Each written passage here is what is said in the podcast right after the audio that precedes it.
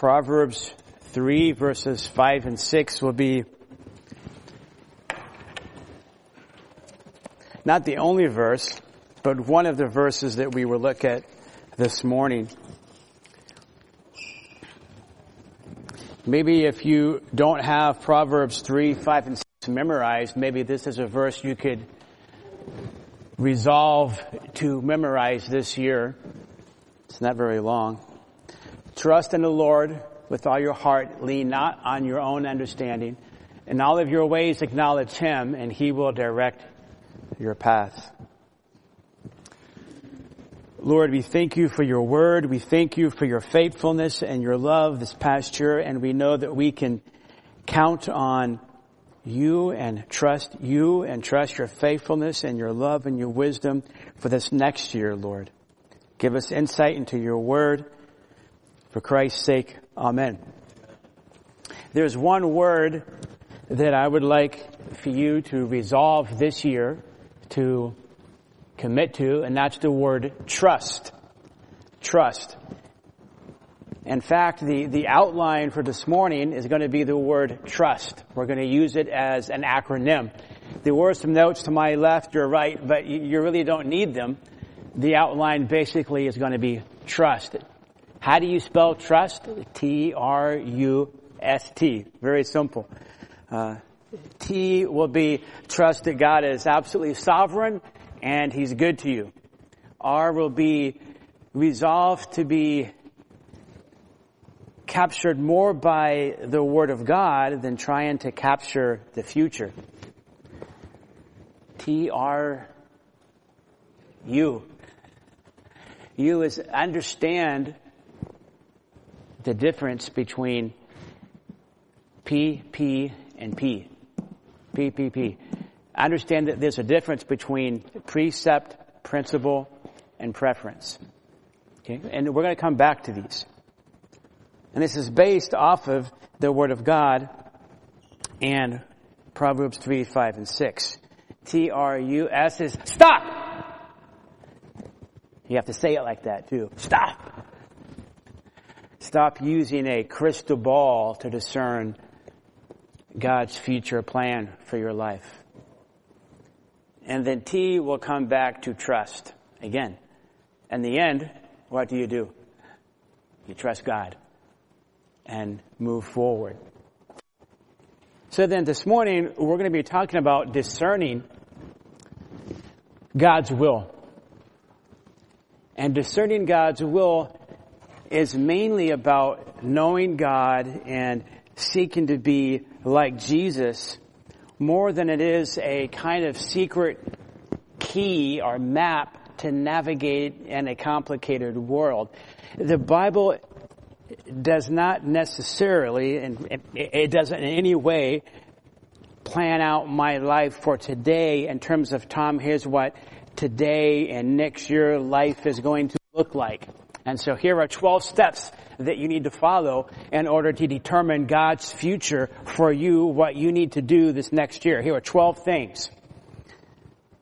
That's not what we see in the Bible. However, what God does give us is more of a compass. And so that's where this acronym trust comes in. So trust will serve as a compass. How do we know what God wants us to do? We trust. We trust God. Well, okay, but what does that well, that's where the acronym comes in. And so as a compass, you have different headings. And I guess a compass, you would say there's only four, right? But on this compass, there's mainly five, right? T-R-U-S-T.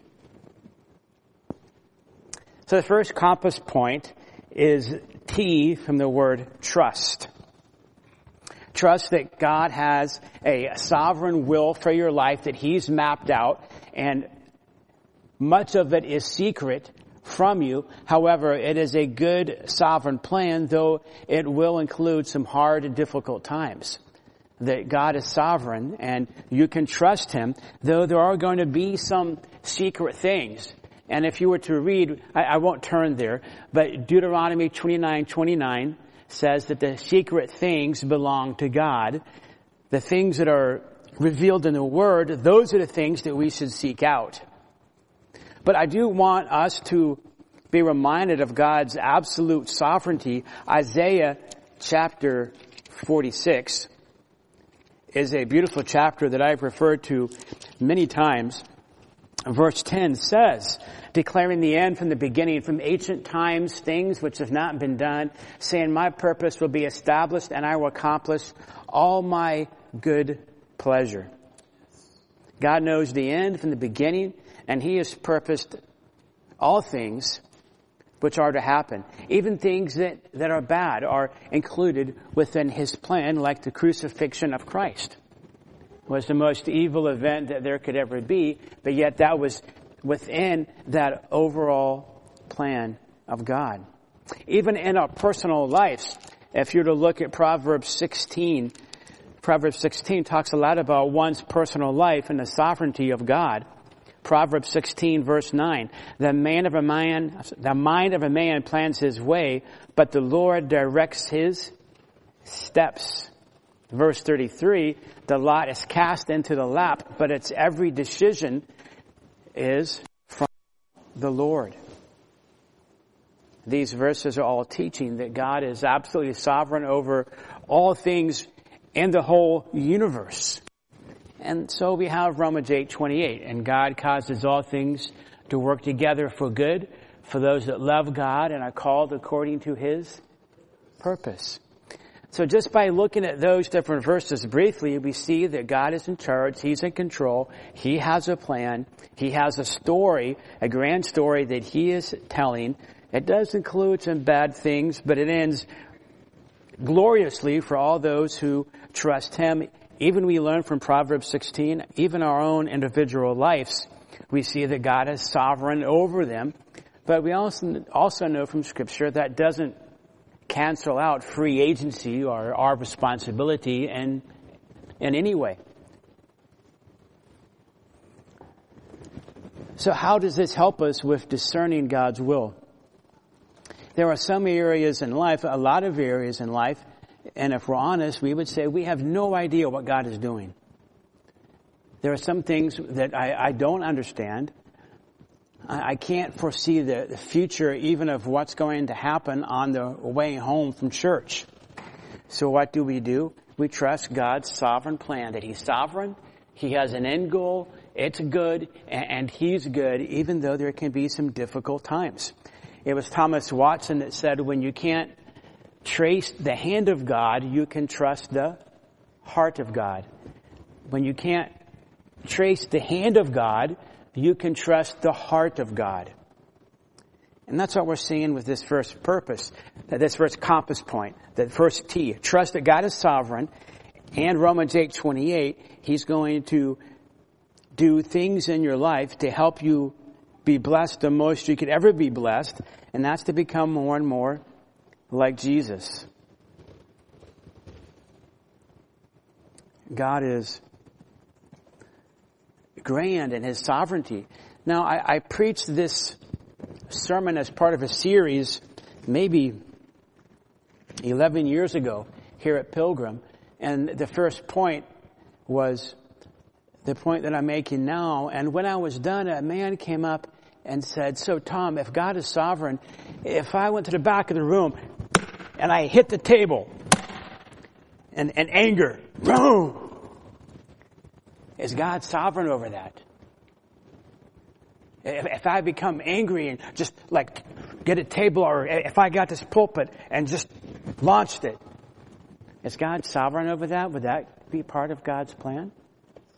And I said, in the grand scheme of things and the wide angle lens, yes, it doesn't mean that that person wouldn't be responsible for their sin. However, God is sovereign over all things from the death of Christ to Pharaoh's heart being hardened to the betrayal of Judas, of Jesus Christ. And that man left and he never came back to church. At times, it can be hard to accept that God is sovereign over all things. But not only is he sovereign over all things, he has a end goal that is good to bless all those that are His. I, I was in India one time, uh, many, gosh, 1994. And I asked a question. There's uh, some Americans and some Indians at this Bible study. And I said, can people frustrate God? Can people frustrate God? And all the Indians said no. And it was the Americans that said yes. And so I turned to Psalm 33. Psalm 33. Verse 10. The Lord nullifies the counsel of the nations. He frustrates the plans of the peoples. The counsel of the Lord stands forever. Certainly God can be saddened by the evil actions and hearts of mankind, but God doesn't have plan B, C, D, E, and F. He has one plan that He works perfectly to fulfill. So th- this first point is the foundational point that even in the darkest times, the, the key to understand God's will is to trust Him. To trust that He's good, He's sovereign. When everything seems to be falling apart, trust that God is in control and He has a plan, even if you don't see it or, or can't feel it or can't discern it. God is sovereign. He controls all things. He's not let go of you or forgotten about you. Trust His secret sovereign plan. That's the first compass point. Second compass point. That was T. Now this is R. Maybe you have a compass and first it has a T on it and then over here a little bit it has an R and this is resolve. Resolve to have the Word of God take hold of you more than you trying to take hold of the future.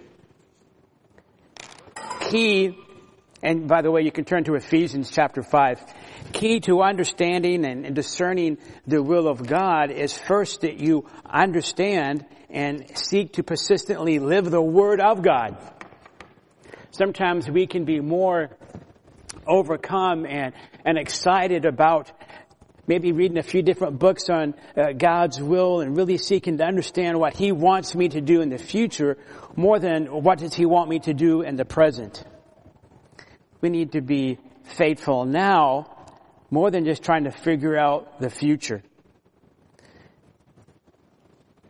Ephesians 5:17 start Ephesians 5:15 Be careful how you walk that is be careful how you live not as unwise men but as wise making the most of your time because the days are evil verse 17 so then don't be dumb don't be foolish but understand what the will of the Lord is so here we see a, a clear command. We should know what God's will is. Discern the will of God. But then the rest of this wonderful letter is going to unfold that. What is God's will for us? Not to get drunk, to sing and speak with psalms and hymns, to be giving thanks, to be subject to one another and the fear of Christ, wives submitting to their husbands with respect, husbands loving their wives and laying down their own life for their wife, children obeying their parents,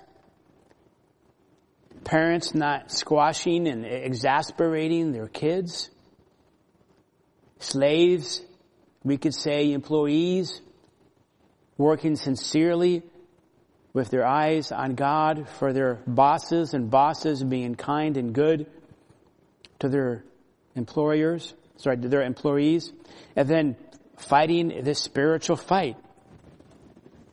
This is an example of what it is with knowing and doing the will of God. John MacArthur wrote a, a very helpful book it's a, small book. I, I, don't know if we have, I don't think we have it over here. It's, it's pretty cheap. It might even be free online. Uh, Found God's Will. Have any of you ever read that book? A very good little book. And basically, he takes the passages which, which say, this is God's will for you.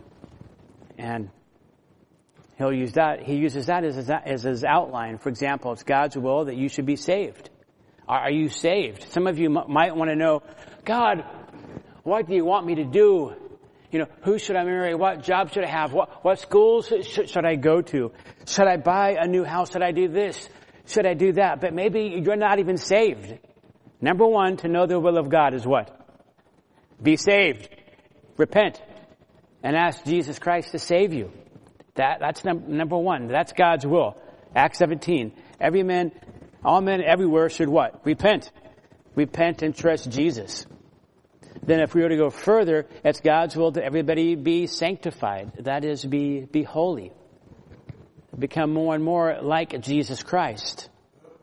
Less and less like our sinful selves and more and more like Jesus Christ. We could even say here, it's God's will in Ephesians 5.18 that we be spirit filled. That is, controlled by the Spirit, be manifesting the fruit of the Spirit. It's not wrong to pray, to seek to know what God wants you to do in the future, whether a job or, or marriage or whatever decisions there are. You know, where do you go for vacation? Is it time to move? What is it that God wants you to do? It's not wrong to seek to know those answers, but the priority is that you become more and more like Jesus. And then once you're more and more like Jesus, not always, but many times these other areas will become easier to discern. That's God's will that you're saved, that you're sanctified, that you're spirit filled. We could say it's God's will that you're thankful. If you're a grumbling, complaining person, then the Spirit of God will be focusing on convicting you over that more than leading and directing you where, where you should go, what you should, and what you should do. This is what we mean by the R, resolving to have the Word take hold, hold more than you trying to take hold of the, the future. It means you read your Bible, you pray, and you seek to be more and more like Jesus Christ. That's the T and the R. Both of those are positive. We come to a third compass point, which perhaps may be a little bit controversial, and then the next one will be even more controversial. But this third one, this third compass point is understand the difference between the three P's. Precept, principle, and preference. Why do I bring this up and, and talking about God's will? Because oftentimes we can, I, I can, construe my preferences to be a biblical principle, or at least prioritize it above a biblical principle, and turn it into God's will for my life, and then I follow my preference, and then my preference doesn't turn out the best, and then who do I blame? God, you told me to do this. It was your will. Well, it was my preference. God is sovereign over all things, yes, but there are choices that we make that within God's sovereignty, God allows us to go through difficult times because of poor choices. And so we need to understand the difference between precept, principle, and preference. Let me explain. Precept is a specific command from scripture like, don't steal. A precept, for example, is not today in order to see God work in Steilacoom. I want us, did you bring your trumpet? Go get your trumpet. Maybe John can bring his. And we're going to walk around Steilacoom seven times. And on the seventh time, I want you to blow the trumpet and claim Steilacoom in Jesus' name. Now, it's not wrong it's not morally wrong to walk around Steilacoom and pray and blow a trumpet. However, that's not what that passage in Joshua is teaching us. For example, does God want us to, to, to, go today to Jericho and take Jericho by the sword? It's in the Bible. They took Jer- God brought down the walls, but then also they went in and, and they killed everybody. It's in the Bible. No, there are contextual, historical, covenantal issues. So we don't automatically apply all of the Old Testament to us today. We're not making sacrifices. today because these sacrifice was made. So what I'm saying is a, a precept is, for example, don't steal, don't lie. A principle is the application of the precept in a specific situation. Uh, for example, with don't steal. Let's say you're at work and you, you clock in. This happened at a place, at a Christian place where I worked in. Not with me, with somebody else. This person would go and clock in early in the morning before anybody else was there. And then he would just work on the computer and play video games for about two hours. And he did that for a long time. And so he got overtime pay. Finally, somebody got suspicious and, and caught him. Well, that's stealing. He was stealing company's time, company's money. He didn't take money from a cash register, but it is still stealing. That's an application of do not steal. The precept would be don't steal. You know, it's even a lie, right? He's lying. precept, very specific imperatives in the Bible. A principle is an application of that. A preference, however, may be with not stealing, could say maybe you've decided not to take soap from a hotel or shampoo. You know how they have those little shampoo and, and soap bottles? Are you taking those out of the hotel? You know, I've known some believers that won't do that because they think that that's stealing. But however, th- those bottles are there for you to, to, use and to take. But maybe it, it's a preference that you don't take those. Well, that would be fine. But that's not necessarily God's will saying, don't take these. Well, if I'm being unclear, think of it this way. Here in our passage, Ephesians 5, 18, it says, don't get drunk with wine. So it's pretty clear. God's precept, don't get drunk. An application of that today would be, don't smoke marijuana. Don't get high on marijuana. Don't go home and smoke a joint. Don't do it. Why? Because you're being controlled by a foreign substance. That's precept, that's principle. What's the preference? Well, some of you may, may say, I, I don't want to drink NyQuil because NyQuil has how much alcohol in it? I'm not sure. But, you know, you, you could drink a lot of that and sleep really good night of sleep really long into the morning. And so it, it may be your preference. Well, I, I'm not going to do that because that could be that could be sin. I, I know one believer, a man in India, that when he gets his, I'm not, I'm not saying this is right. I'm saying it's his preference. I, I would not do this. I, I go the other way probably too far. I have a friend in India when he gets his teeth worked on, he won't take any medication. No numbing. I go to the dentist and they say, so on a 1 to 10, like, pain scale, 10 being the greatest, 1 being the least, how much pain can you take? And I say, negative 10. Just give me, give me everything. So I probably, you know, that's probably not a very good preference going that way. so I, hope I'm being clear. There's precept, principle, and then there's a preference where it's not either right or wrong, like with this area of don't drink and preference. It could be, you know, some people may be addicted to to coffee or to, you know, chocolate, like I am, too much. The reason why, again, why I bring this up is because we need with precept and principle to be inflexible.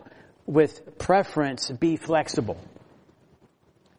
And we have to be careful about thinking that my preference is not necessarily God's will for everybody else, or isn't a, a true compass point my preference for this is what God wants me to do just because I prefer this. Because again, we, we make a decision just based upon our preference. I'm not saying a preference is bad, but if it's just based upon that and not informed by precept and principle, then we can make a poor decision. It could be a job.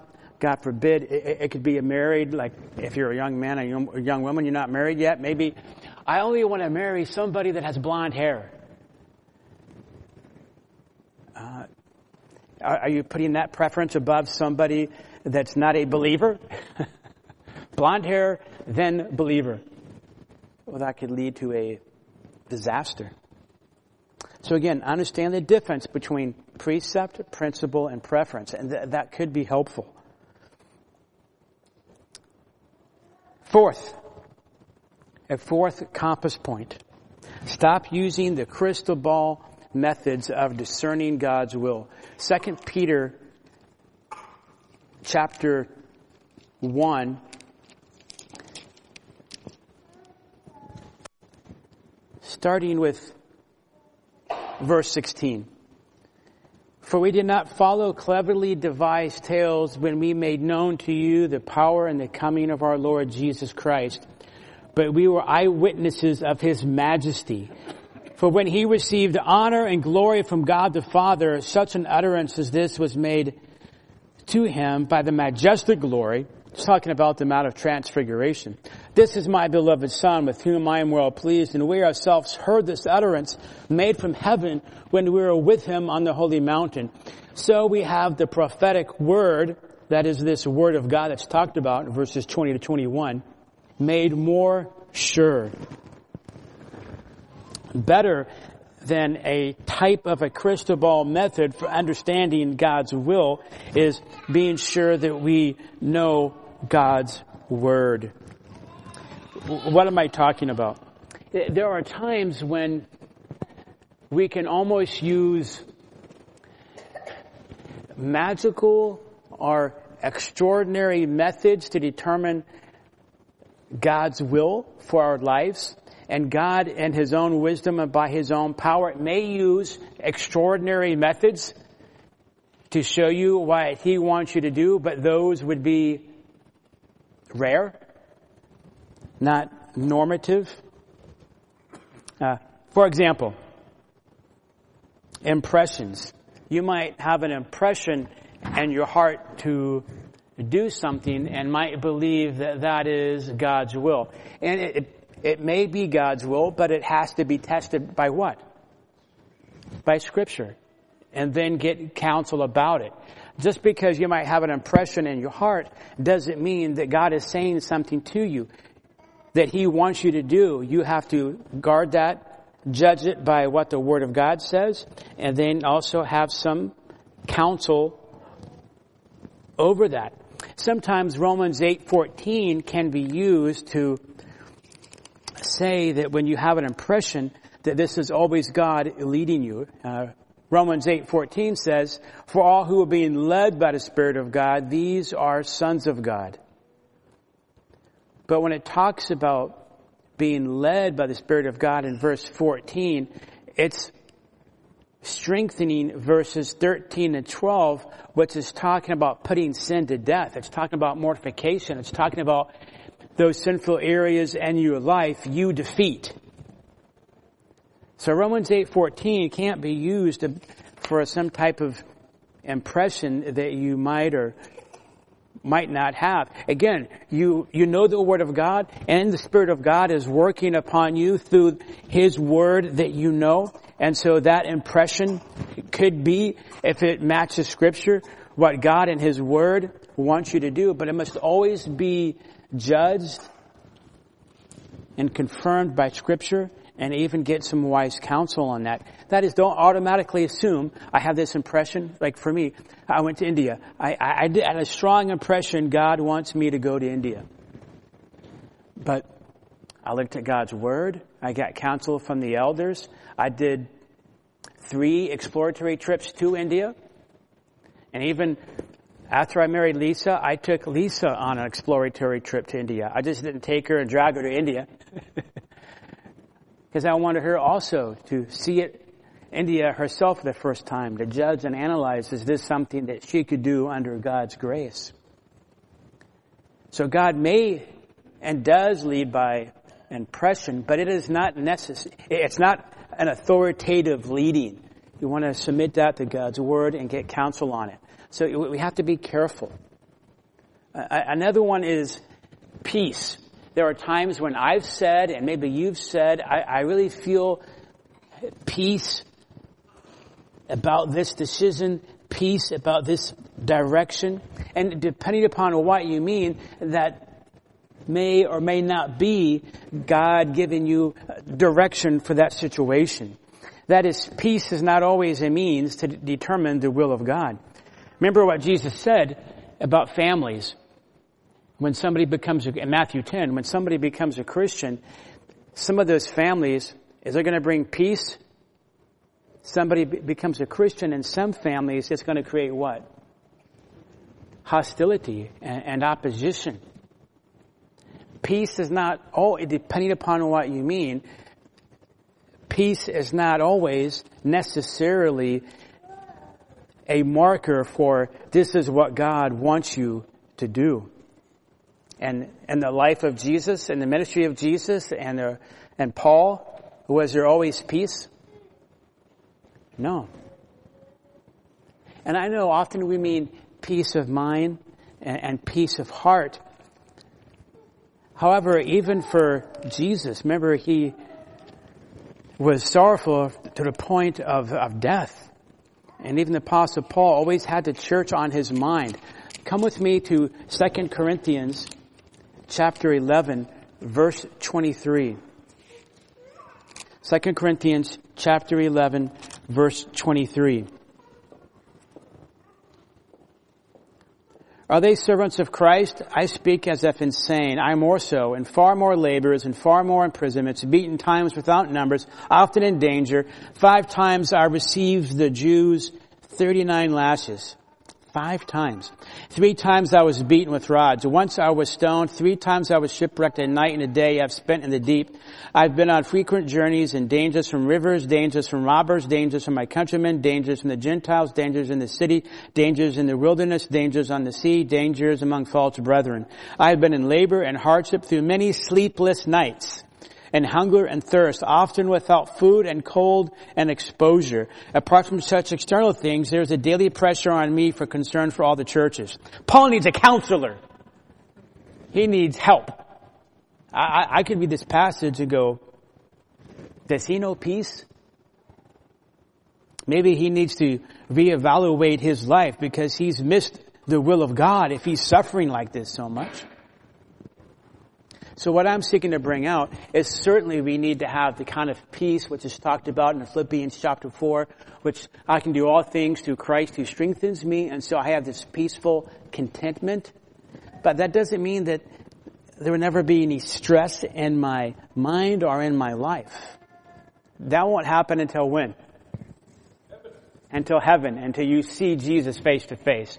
Then no stress ever again. There have been times in my life when doing the right thing was not necessarily peaceful. Doing the will of God is not necessarily peaceful. It can bring peace afterwards. There's been times when I've had to do, and elders here also have had to do Matthew 18. That, that wasn't peaceful in my heart. There's been times when I had opportunities to witness to people and there's been fear but still it was the right thing to do. Sometimes you do what's right and there's not necessarily a feeling of peace about it. We should live, live in, live in peace and have peace in our hearts, but that is not necessarily an indicator of doing God's will. You should do what is right and then pray that God would give you peace in your heart. So when we say, well, I have peace about making this decision, maybe clarify to yourself what you mean. What, what do you mean about that? Well, you don't think it's wrong. You, you think it's the right thing to do. I'm saying that God's Word says that sometimes we make decision, decisions and it's not necessarily a peaceful decision.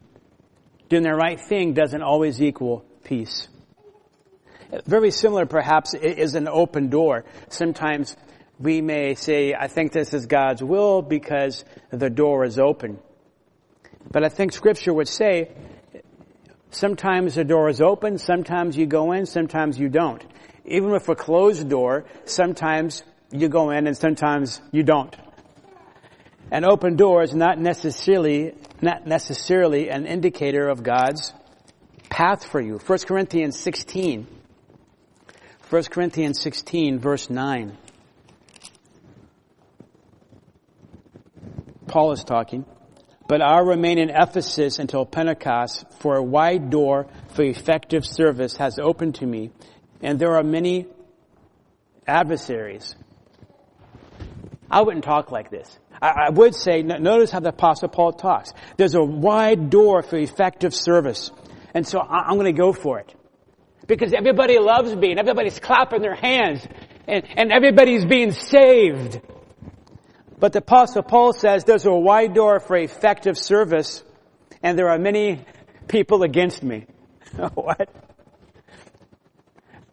That's almost like saying, beloved, I'm leaving. God's opened a wide open door for me in Saudi Arabia.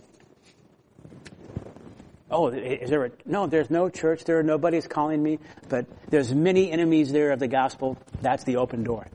what? Am I being clear? You know, we don't always think this way. What you perceive to be an open door might be a closed door. What you perceive to be a closed door, could be an open door. We have to pray for, for discernment. Second Corinthians chapter 2 verse 12. And this is why I've said before, we need to be sure that we know God, that we're being like Christ, that we do what we know that God wants us to do by His Word. There are other areas which we don't know for sure, and we pray about it, we get counsel, we make a decision and go for it, and then see what happens. 2 Corinthians chapter 2, verse 12. Now when I came to Troas for the gospel of Christ, and when the door was opened for me, I had no rest in my spirit. And this is the area where you have the peace of God, where it is a leading of God. Had no rest in my spirit, not finding Titus my brother, but taking my leave of them, I went on to Macedonia. There are times when God opens doors, times when He closes doors. Depending upon what that means, that may or may not be necessarily God leading you to do something. Again, another example. This is non-biblical. I came back from India I forgot the exact date, the exact year, but I came back in order that I could pursue Lisa. I hadn't talked to her in five years. I came back from India to pursue her so I could ask for her hand in marriage. So, the first time I asked her out, I said, Lisa, I would like to take you out for coffee. Would you like to go out for coffee at Java and Jazz? And she said, no. she said, no way. No, she didn't say no. She said no. Ask me again, you know, a different time. So I asked her a second time and she said yes. Now, I, I talked to her pastor and her, not John MacArthur, her fellowship pastor. Her fellowship pastor said, Tom, she's too smart for you, she has too good of manners for you, and she's too good looking for you. Don't, don't ask her out. Later I find out that he had asked her out and she had said no to him. but I asked her out anyways. So what I'm trying to illustrate is those were two closed doors.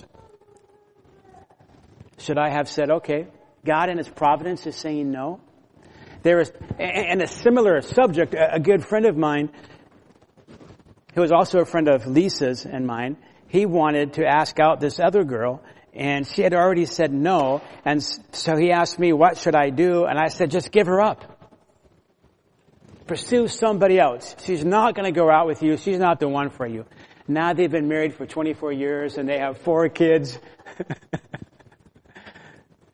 so what I am saying, trying to also try to show you from God's Word, is that there are times there will be closed doors, there will be times there will be open doors.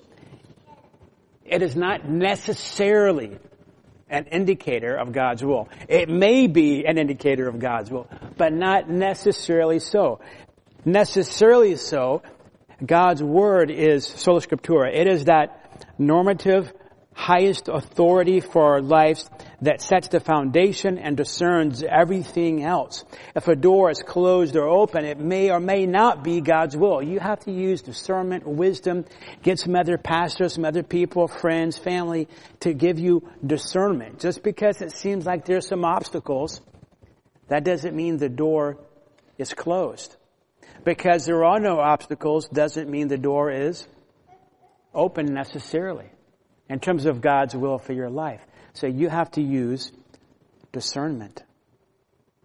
Now, there's also the fleece practice. The fleece practice about Gideon. And I, have heard people, not, not recently, but people in the past tell me, Tom, just toss your fleece out. Or Tom, I, I just tossed my fleece out like Joshua did. I'm sorry, like Gideon did in the book of Joshua. Chapter 6, verse 36 to 40. I think I wrote down the wrong uh, section.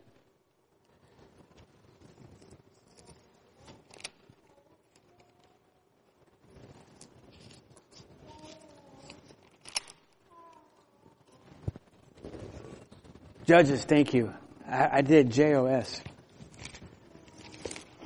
Judges, of course.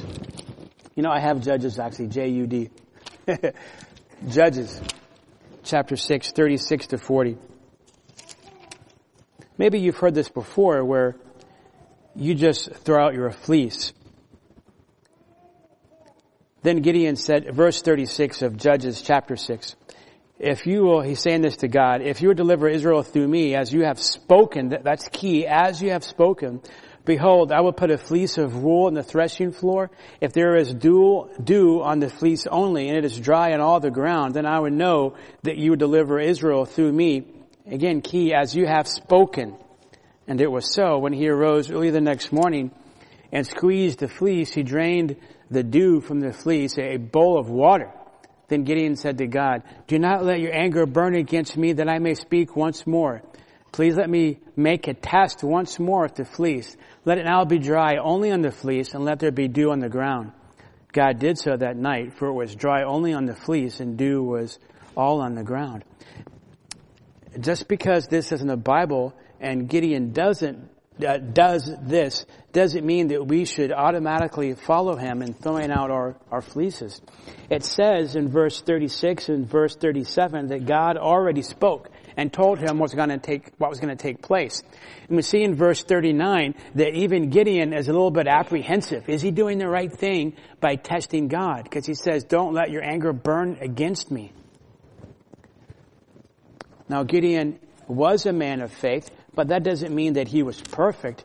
And I would say that here, he should have already trusted what God said. God had already said what he was going to do. And so Gideon should have trusted God with that.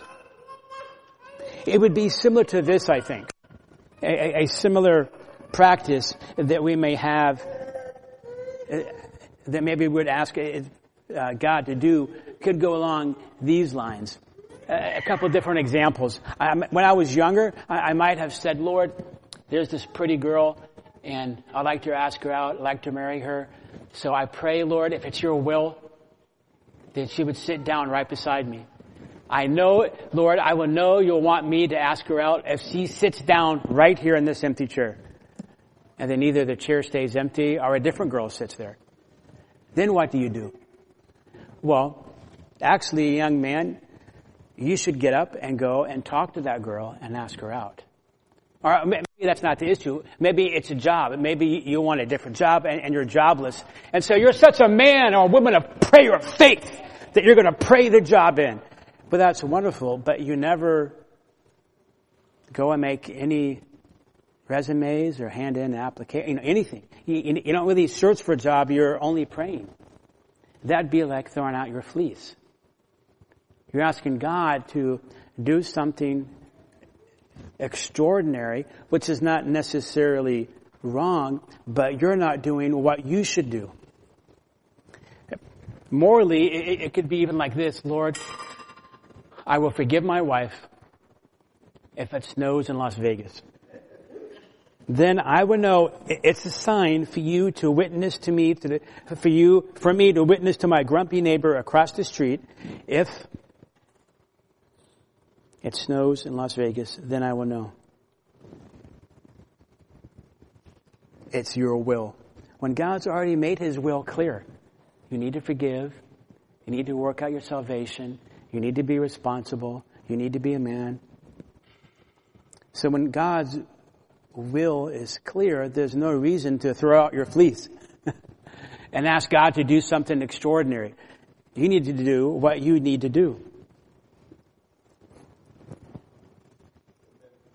So this passage then, what we're seeing with all of these passages is just be clear about asking God to do something extraordinary, unnormative, when He's already made His will clear in that area. God at times, and praise Him, will do things that are, that are extraordinary and not normative. But be careful about just using that to determine God's will without using God's word and counsel. And then fifth, as we begin to wrap up, so you've trusted His sovereignty. You've resolved to really know His Word and be captured by His Word. You understand that there's a difference between precept and preference. You're going to stop using God's extraordinary impression that He might give you as the sole means of interpreting God's will. And then the fifth compass point, and here the last one, is trust God, but make a decision. Or don't. This is the last compass point. Trust. So the first compass point was what? Trust. The last compass point is what? Trust. So pretty easy to remember. And it's, it's trust God, but make a decision or don't. but trust God. What, what am I saying? James 1 5 says what? What does James 1 5 say? Another verse to at least seek to memorize.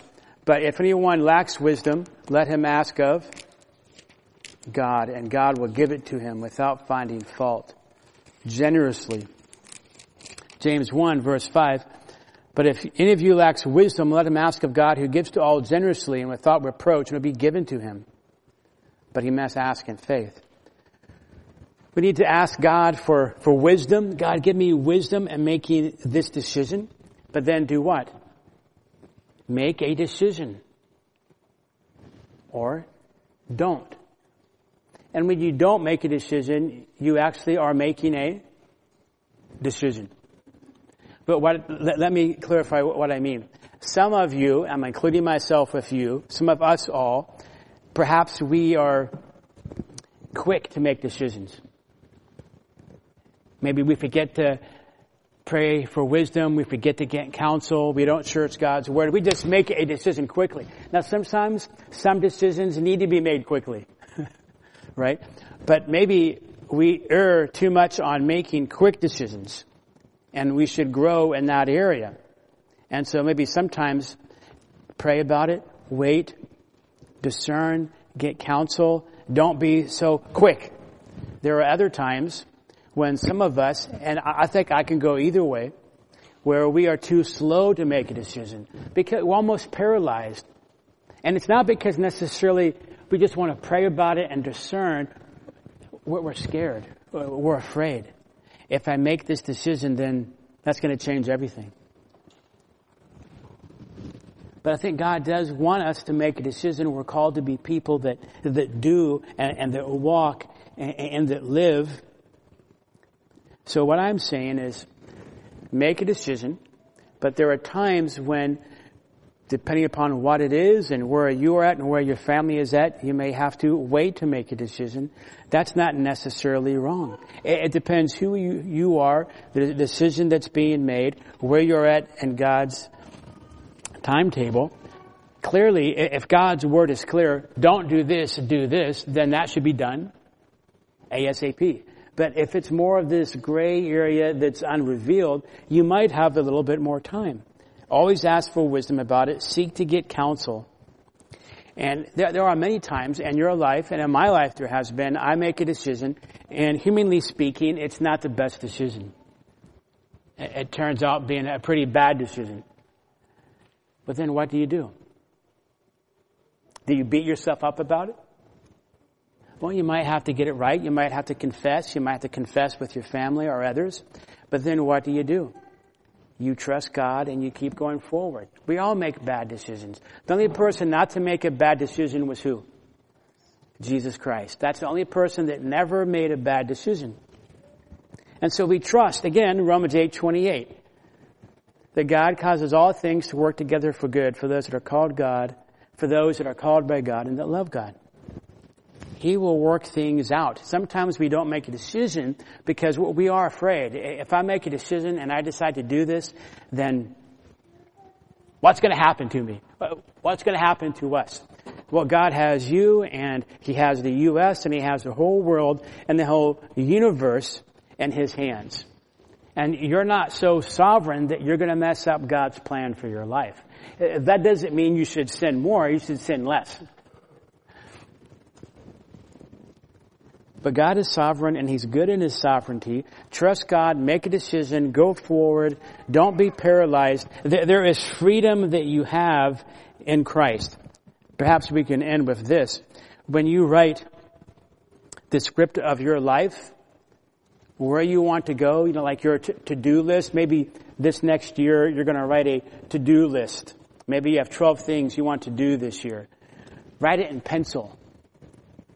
Because God's going to change that to-do list. then write what you know God wants you to do based upon His Word. Write that out with ink. Ink that you can't change. So your list and your plans in pencil and God's Word and His will that you know based upon His Word, write that out with ink. We don't know what's going to happen in the next hour, the next day. God does. Exalt and trust His sovereign plan. So this next year, one word, trust God. There are many times that you've made a decision, I've made a decision, and it doesn't work out the way I, I don't know if I've made one plan ever that worked out exactly the way that I thought ever. Marriage, kids, school, church, vacations, missions, driving to church on Sunday morning really works out the way even I want it to work out. So what do we do? In all things, trust the Lord with all of our heart, lean not on our own understanding, acknowledge Him in all of our ways, and He will direct our paths. Lord, we thank you for your word and this brief excursion into discovering your will that's already there for us, Lord. May you give all of us clarity and may we trust you more this next year than this past year. Lord, we give you praise. We thank you. Amen.